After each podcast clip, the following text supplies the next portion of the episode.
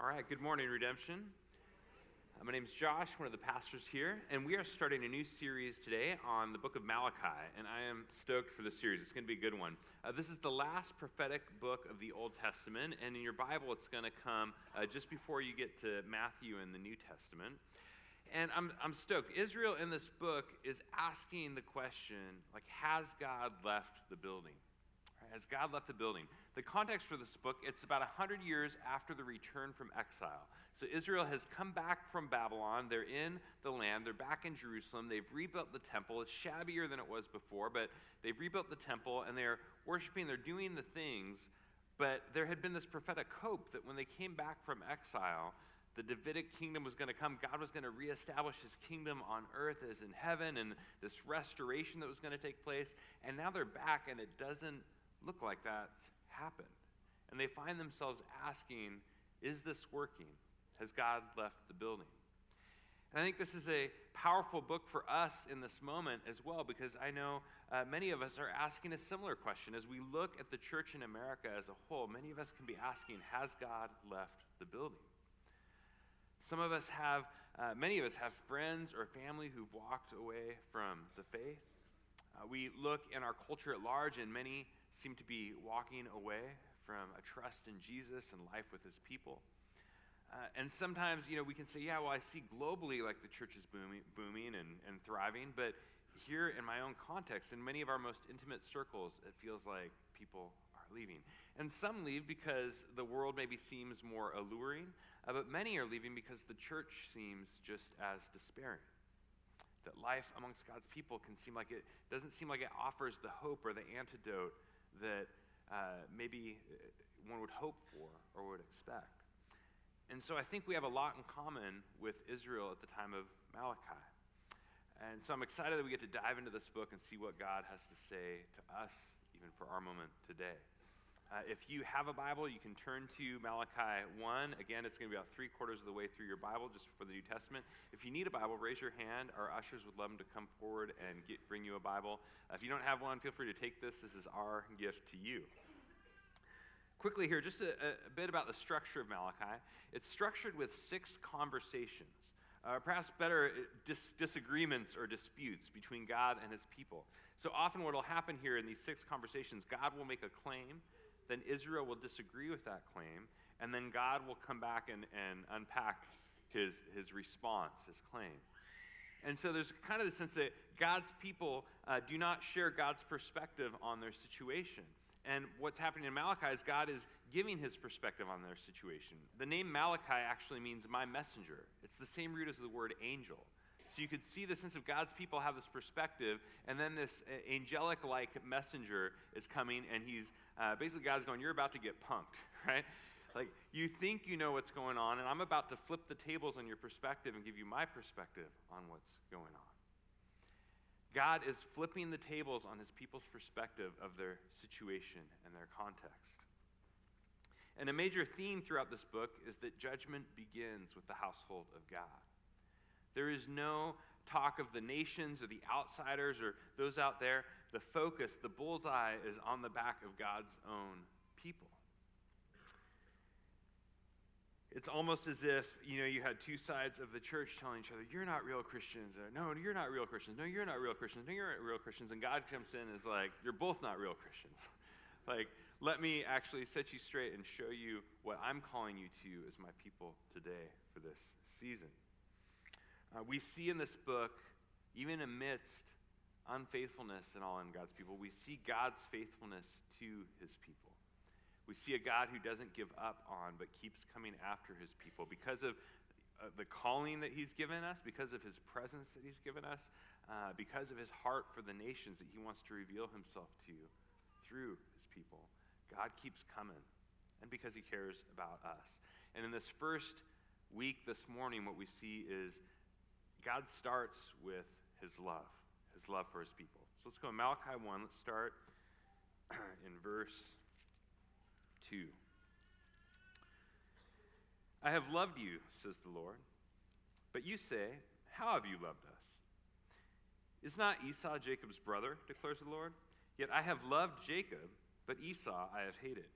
I have laid waste his hill country and left his heritage to jackals of the desert.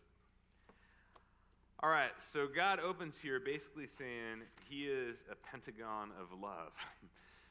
God defends those that he loves. And at first glance, this opening statement, it can sound kind of strange, right? Uh, it, it, God's like, it's almost like I got home from work and I'm like, hey, Holly, I love you so much. And my, my wife, Holly, she's like, how have you loved me, husband? And I'm like, well, you know our neighbors, Jack and Judy? Like, I beat the snot out of them, demolished their house. Their kids are out begging on the streets. They're going to the Rio Vista. We have people going to, get you know, like, like it's, what, what is going on? Like, God's going, my love for you is shown in my destruction of your brother. That sounds hard at first glance. We're going like, how is that a display of love? I don't think Holly would be going, oh, thank you so much. I'm just, oh, let's go out tonight. You know, like, it's a weird way to declare and show your love for someone. But I think one of the first things we have to ask is who was Esau? Esau was Israel's uh, one of their national enemies, right?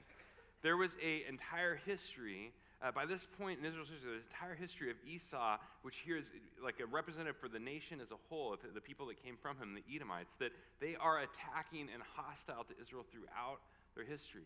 And so in the wilderness years, when Israel left Egypt and they're vulnerable and they're stranded and they're out on their own, um, the Edomites, Esau's people, they refused to care for them. They refused to let them pass through their land. They refused to show hospitality. I was talking with my 10 year old daughter this week, and I was like, oh, some ideas on. I had to read the passage. We were talking about it, and um, and she's like, "Oh yeah, the Edomites. We just learned about them last week in Sunday school, and when they attacked Israel when they were down and tried to take all their stuff from them." And and so I'm like, my 10 year old daughter knows this, right?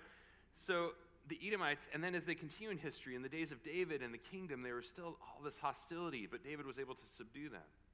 then you get later in their history, and the Edomites partnered with Babylon to invade and sack Jerusalem, to tear down and help carry the people into captivity. We get later to the time of Jesus, and Herod the Great, the one who orders the massacre of all the babies, the slaughter of the innocents, it's called, was an Edomite. He was Herod the Great, was from the line of Esau, of Edom. And so, in context, there's this long history of Esau and the, that nation, like of standing in hostility against God's people, of a posture of unrepentant antagonism and attack, and continually coming after and seeking to tear down, destroy. So there's almost a sense here of God going like, I love you. How have you loved us? You know, ISIS that kept wanting to tear you down, destroy you, I took care of them for you. Right? These are national enemies who are hostile to God's people. The context here is covenant. God had, when he called his people, he said, Hey, those who bless you, I will bless. Those who curse you, I will curse. And Esau here, in the sense of the nation, Esau's a hater, right? Like he's standing against God's people. He is cursing God's people, and God is faithful to his covenant, going, I chose you as my covenant people. Even though you were weak and wandering and vulnerable, I chose you. I set my name on you. And those who stand against you, who come to destroy you, I am your defender. God defends those that he loves.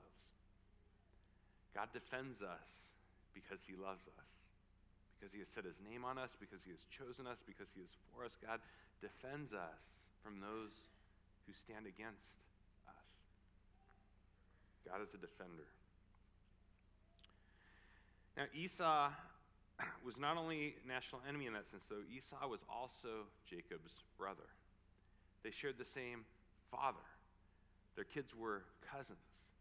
There was a intimacy of history there, a familiarity of relationship. And sometimes the deepest wounds come from those who are closest to us. Right? Like I can get I can get an email from like a Nigerian prince saying, "Hey, I need ten thousand dollars, bail me out of jail, and you know I'll, I'll make you part of my kingdom." You know, and I can get that, and like I'm annoyed, but I'm not really hurt right? Because I don't know you. Like, I know you're trying to scam me, but this is someone I've never met, someone I don't even know, right? But if my brother tries to swim, swindle me out of $10,000, there's going to be bad blood.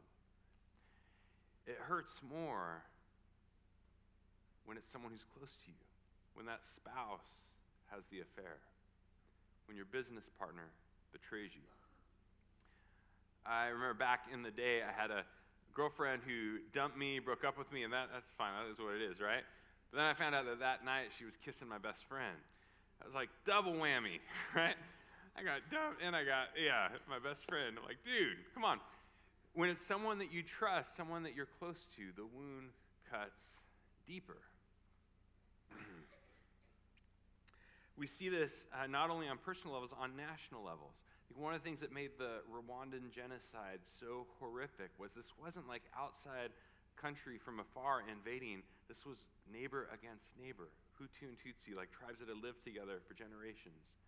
Uh, we think about the conflict in Northern Ireland, and these are even within the Christian faith, like Catholic and Protestant within Northern Ireland. The wounds cut deeper when it's someone close to you that you trust. Sometimes you don't need God to defend you from someone who's far away. Sometimes you need God to defend you from those who are closest to you. Like not North Korea, but your next door neighbor, right? Like that kid on the playground doesn't want to build a snowman with you and whatever, that's fine. You don't know him, right? But when your own sister, Elsa, your very own flesh and blood, doesn't want to build a snowman with you, that's cold. Somebody even say that's frozen, right? Like, Man. but the reality is, some of you have been wounded by those close to you. I think back in the day, um, Holly and I were more new, newer in our, our marriage and earlier on, and we had a close circle of friends. And uh, there was a friend of hers who um, spread some gossip and some rumors within kind of this small circle. And knowing some of the context, you know, she she had something gnarly going on in her own life, and it felt like it was trying to deflect by attacking. And Holly found herself in this difficult position of going, Man, I feel like I'm being slandered, gossiped on by someone I trust, by someone who's close to me, to all the people who are closest to me. And yet, the only way to set the situation straight would have been to drag her, uh, the other person's own mud out in the middle and, and going, I don't want to sink down to that level. And felt like the high road meant, God, I need you to be my defender. Like, in order to walk uprightly through this right now, I don't think I can, I don't want to sink down to that level and go on the attack. I need, God, you to be my defender. And so, for a year, Holly had this rock she put in the pocket of her jacket. And there we wear jackets all year. We were in Portland, Oregon. There we wear jackets all year round because the rain is nonstop and it's cold, unlike one month here in January, like right now, where it's really cold. And I'm there, though, yeah, she had this rock so that every time she put her hands into her pockets in her jacket, she would remember to pray for this person. And asking God, God, I need you to be my defender, and I need you to set the situation right. And over time, uh, haven't like over time the truth came out through other means. Over time, um, the things moved forward. Over time, it came out that the stuff this other person had been going through was way more than we even knew. Trouble in uh, trouble in a marriage, extended family conflict, all the stuff that we didn't even realize. And Holly, in retrospect, man, how powerful, God, that you would call me to pray for my enemy and that you would rise to defend me, even in the midst of some of the people that I most trusted. I think a question for us when those who are close to us wound us is do you trust God to be your defender? Like, do we look to Him and say, God, I need you to stand up for me. I need you to stand in the gap for me right now because in order for me to take the high road, I need to look to you and trust you as the one who loves me enough to arise to my defense. God defends us because he loves us. and the reality is, God wants to be your defender. And when you know that God's your defender, when you know that God's got your back, you can walk uprightly through any situation. God is like the Mandalorian, right? And you're baby Yoda. Like God has stormed the Imperial troopers, like the enemy territory, to get you out of enemy territory. And yeah, you got like some special powers and things, but you're not mature enough to know how to use them yet. And so you need God to guide you through and get you where you need to go. And the reality is, God is committed to us, though. He is our defender, He is with us as His people. And even when He has to confront stuff in us, like He's going to do here in this book of Malachi, that ultimately God is out to defend those that he loves and to get them where we need to go. God's going to get us where we need to go. All right, let's keep going. Verse 4. It says, if Edom, let's talk about Edom really quick. Edom is just another name for Esau, right? E- the Edomites were the people who, in the place, they, they, the people who came from Esau were the Edomites. Uh, the place of Edom was the place where they lived. And uh, it says, Edom, Edom actually means red. It's just the word for red. Um, and Esau was described as being red complexion, and then he uh, uh, is associated with the color red. He, when he's hanging out with Jacob, and he basically sells his birthright for a porridge of red stew. And then when uh, their people live in the hill country, it's hill country known for being like the Red Rocks hill country, like Sedona or something, right? So Edom basically means uh, red, and this is the people the place of Esau. It says, If Edom says, We are shattered, but we will rebuild the ruins, the Lord of hosts says, They may build, but I will tear down. And they will be called the wicked country, and the people with whom the Lord is angry forever. All right, well, here we see uh, that if you set yourself up against God, don't bother getting back up, right? Don't get back up. If you set yourself against God, don't bother getting back up. Have you ever seen one of those fights where, like, the person you know they're down, right? Like, they got beat, they got knocked down, and yet they still, for whatever, they're trying to muster some energy just to kind of make some come. But you know, dude, this is not going to end. You're just like, dude, just stay down. And they kind of muster the thing up, and then it's the roundhouse kick, and poof, they're just out cold, right? And you're just going, if you just stay down. And I think God's essentially telling Esau, just stay down, right? If you get back up and you try and set yourself, you've set yourself against me, and if you try and get back up and do your damage again, I'm going to knock you back down again. Just stay down. God's going like, if ISIS tries to rebuild, I'll demolish them again. I'll defend you, my people, again. Worth recognizing, however, that when Malachi is writing this, Israel's defense systems are down. Right? So what I mean. There's something interesting. Let's get Bible nerdy here for a moment and uh, take a look here. The, the first few verses are past tense. The next few verses are future tense. Right. So in verses two to three, God says, "I have loved you. I have defended you. Right. I have torn down." And then in verse four to five, it moves to, moves to future tense, going, um, I, if, they, if they seek to rebuild, I will tear them down. I will uh, they will be called. And so there's a shift here from verses 2 and 3 are looking back at what God has done. Verses 4 and 5 are looking forward to what God has promised to do. Yet Israel in this moment finds themselves in the middle. Someone say, in the middle.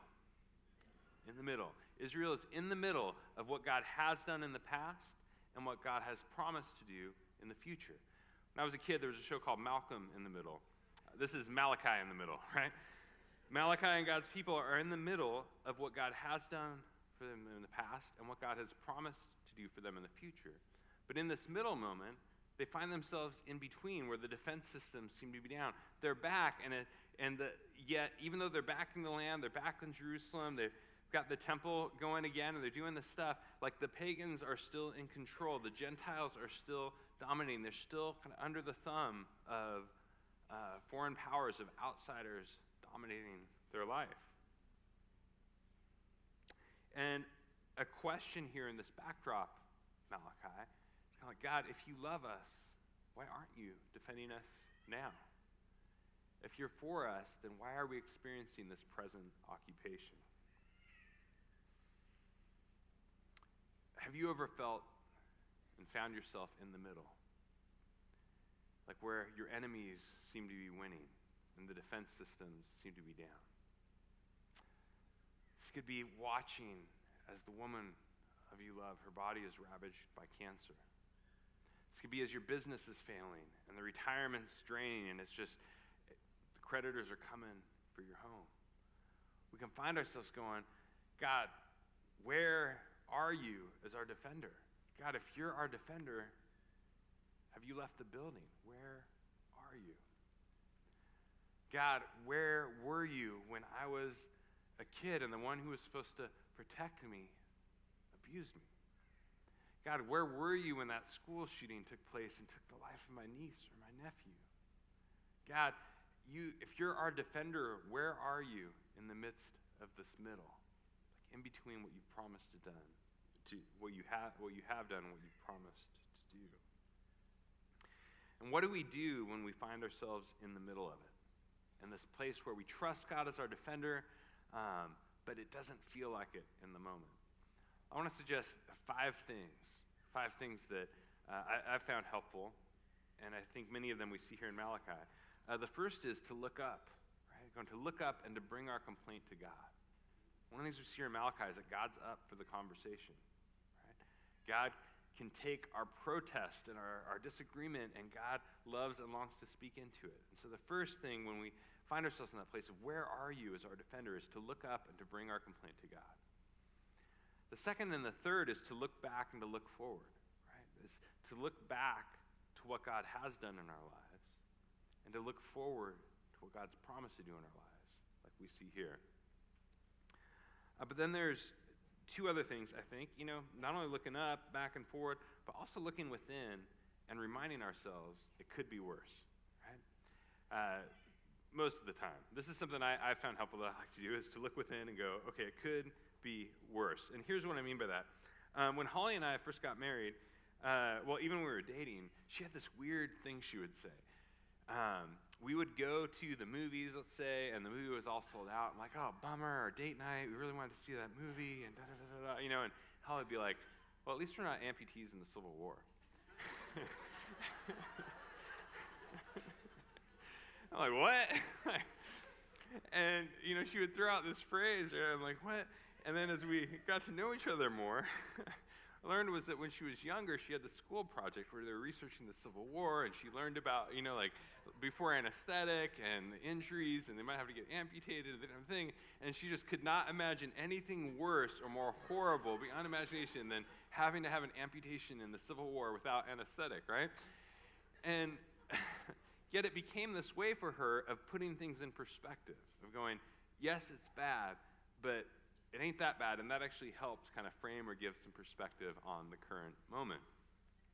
Um, she, you know, I, I, I, found as I got older, I, I worked internationally back in the day um, in a couple of contexts that were like post genocide contexts, so in Cambodia and Rwanda.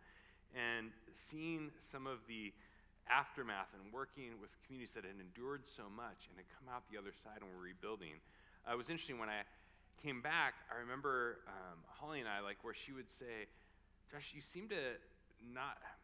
We came back, there was a, there was a, a time when we were moving offices, the place I used to be in, and people were kind of arguing over who gets what furniture and who gets which office, who gets which thing. I just didn't really care. I'm like, I'll do whatever, you know. And I was like, how come it seems like you're never like tweaked out by the, you know, things that folks can get really worked up over? It's like, I don't know. And then as she got to me where she's like, oh, I think I see what it is like some of the international experience, some of the big picture stuff, like it puts things in perspective where you kind of go, it could be worse, right? For a lot of things. And we may need to, at times, I think, adjust our expectations.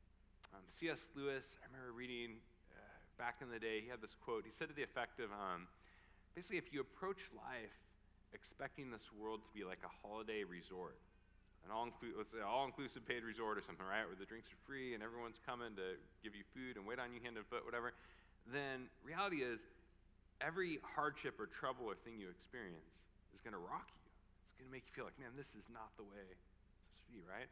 But if you approach life and the state of the world as something more like a prison, right, and uh, things being off, then kind of flips things, and you basically start to rejoice in every little good thing that happens.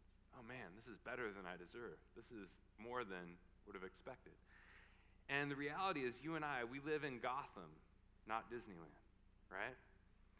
Like, sometimes I don't know that we take seriously enough the impact of the fall on our world. There is, yes, the beauty of creation and God's design and intention for creation in its wholeness, but there's also the reality of the crazy extent to which sin has ravaged creation, God's good purposes for his world.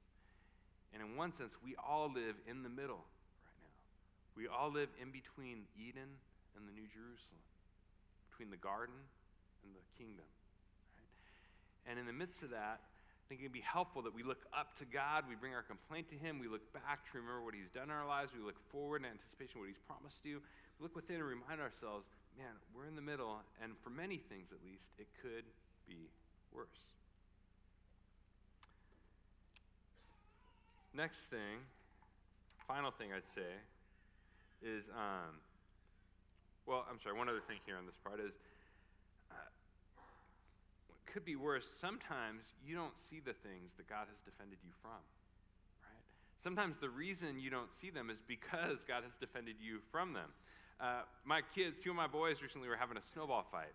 And yes, we're in Arizona. There's not supposed to be snow. We're at their school, and somehow they got like a magic machines or something to come in and make like a snow park, whatever. So my kids are out with their classmates, and there's this, this snowball fight. And one of my sons, I won't say which one, but one of them, you probably, uh, those of you know him, you probably know which one. But he, he managed to somehow, out of all this fluffy snow, find and pack ice. And so he had like this ice ball, and he was near my other son who was looking away, didn't see it coming, and getting ready to just launch this ice ball right into his face. And I saw it, and I grabbed his arm. no. yeah, right? now, my other son, he never knew I defended him from that ice ball, right? he didn't know I didn't say anything, it didn't need to be said, you know. He didn't know because I had defended him from it. And I think, like that, you and I, if we saw, I think God often is like, dude, if you only knew, if you only knew the things I had defended you from, if we could only see both natural and supernatural, the enemies, those who want to tear us down, that God has restrained their hand. See, often we talk about God's sovereignty in relation to evil, and we talk about like things like almost like God uh, causing evil, or whatever. Uh, but I think really a biblical picture that, that we often see is it's more this picture of God restraining evil of putting a boundary on the extent to which it can come. God doesn't create evil. He sovereignly uh, is at work in the midst of it. He orchestrates, he, he, he, he, doesn't, he doesn't create it, but even that which he allows, he allows in order to use it to develop and grow our character, maybe other things. And evil, that's a big, complicated topic. We don't need to get into it. But big picture, going, God, his sovereignty, part of that is going that he restrains those ice balls that are coming after us. He restrains and puts boundaries on the extent. And when he doesn't, he's sovereign in that too, and he can use it and shape and form us and bring us where we're going. God is a defender, often in ways we don't even see or know. And so we can look within, and remind ourselves, and the final thing, we look up, back, forward, within, and then look around and ask for help. We can look around and ask for help. Because God's defense of us often comes, it's a team defense. And sometimes I think we approach this Christian life more like we're playing tennis when we're really playing football. I think tennis, solo sport, where your defense is all on you, maybe you and God and your prayer, whatever. And it's more like football, where God's going like, dude, I've given you a team. And if you think one person trying to play defense as a football team, it's not going to work, right? Like you need the others, you need those around you. And sometimes when we're hurting, when we're in that spot where we're in the middle of it and we need God as our defender, reach out and ask for help. And a lot of that's going to come through community, through entering and being in community. That could look like being in a redemption community here. That could look like being in an ID group. Uh, one of the areas we really want to grow in uh, this year is developing our care groups, being able to walk with and groups that can care for one another in the midst of grief and kind of crisis. And I think often when crisis hits, you know, for uh, those of us who are pastors, whatever, I, I think that we want to be there almost more like it's ER, right? Like diagnosis, like what's going on, like speaking the word of God, hopefully, and trying to help get connected. Um, but often I'm probably not going to be your best like football team, right? Like, like I want to be there in it. We all want to be in it together as a people. But often, those who uh, can really help rally around as your most intimate defense are those that you're in life with. I think part of the call here is to get involved and connected with community, and that for for all of us that we can defend one another. We can be part of God's defense team, His system to help support when the enemy is attacking people in our lives. Part of that looks like supporting one another. Part of that looks like speaking truth, confronting the lies and accusations of the enemy of being a team that is with one another in the hard places, in the trenches of life. All right. so, in summary, we when it feels like the defenses are down, we look up and can bring our complaint to God. We look back and remember what He's done. We look forward in hope of His promise, what He's promised to do. We look within, and often we can remind ourselves it could be worse. We look around and ask for help. And in those moments where it feels though like this couldn't be worse, this couldn't be worse.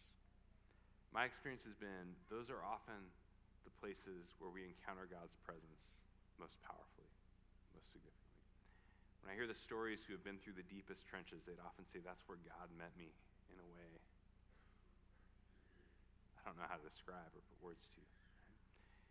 And if you find yourself in that spot, my encouragement would be that to look to God's presence, seek His presence in the midst of that space, and to look to God's promise that even if it hits the worst case scenario, death doesn't have the last word. Resurrection means victory is coming. That the question is not if God will arise to defend, the question is when. Because the resurrection has secured God's future for us. All right, well, finally, let's wrap up here in verse 5.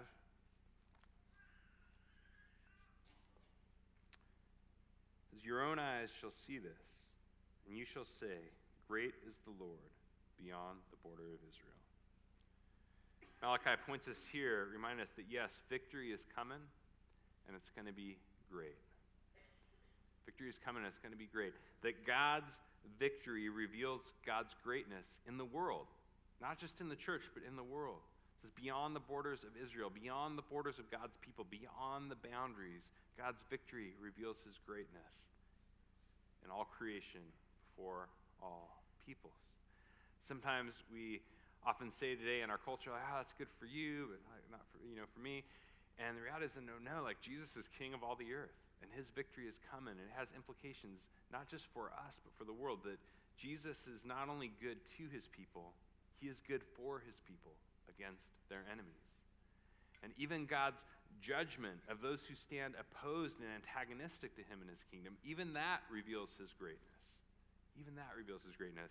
And I'm so grateful. Like, we have a God who loves his people enough and who loves his kingdom enough that ultimately, when he establishes that victory, he will defend it from all those who set themselves in opposition against it, against the goodness of his kingdom and his reign. We do have to ask, though, we're talking about God having victory over his enemies. We have to ask, who are these enemies? Who are God's enemies? Because we have a tendency to make our enemies God's enemies, right? To think that just, oh, those people we don't like, they, they got to be God's enemies too. Right? We can tend to make God's enemies whoever we don't like. And so sometimes, uh, if, if you're, you know, Republicans can make that the Democrats, like communists can make that the capitalists.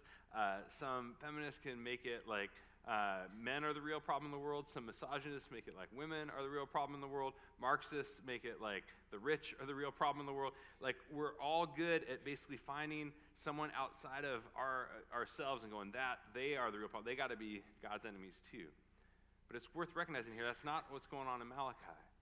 It's the, the dividing line here, the distinction is between God's people and those who set themselves antagonistically against them.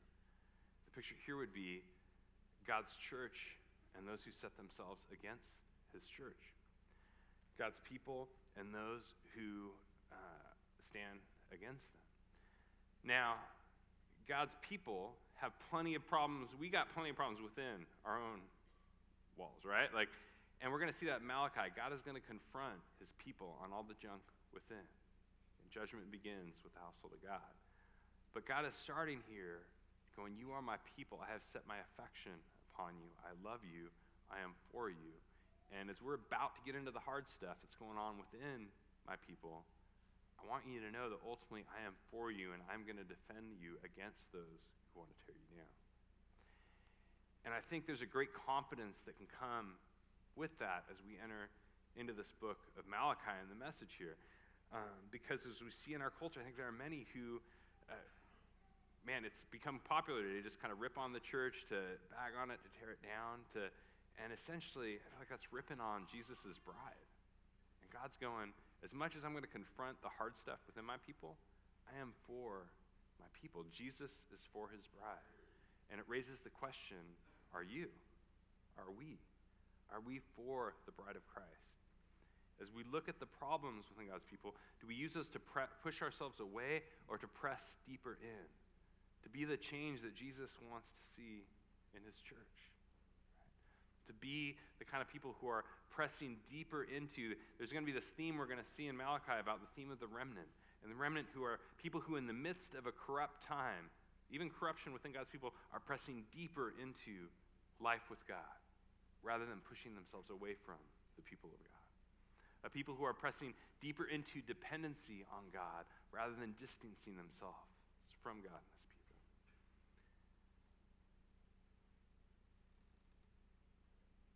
and the context for all this is God's love, his affection for us, and his desire to display his love to the world through us.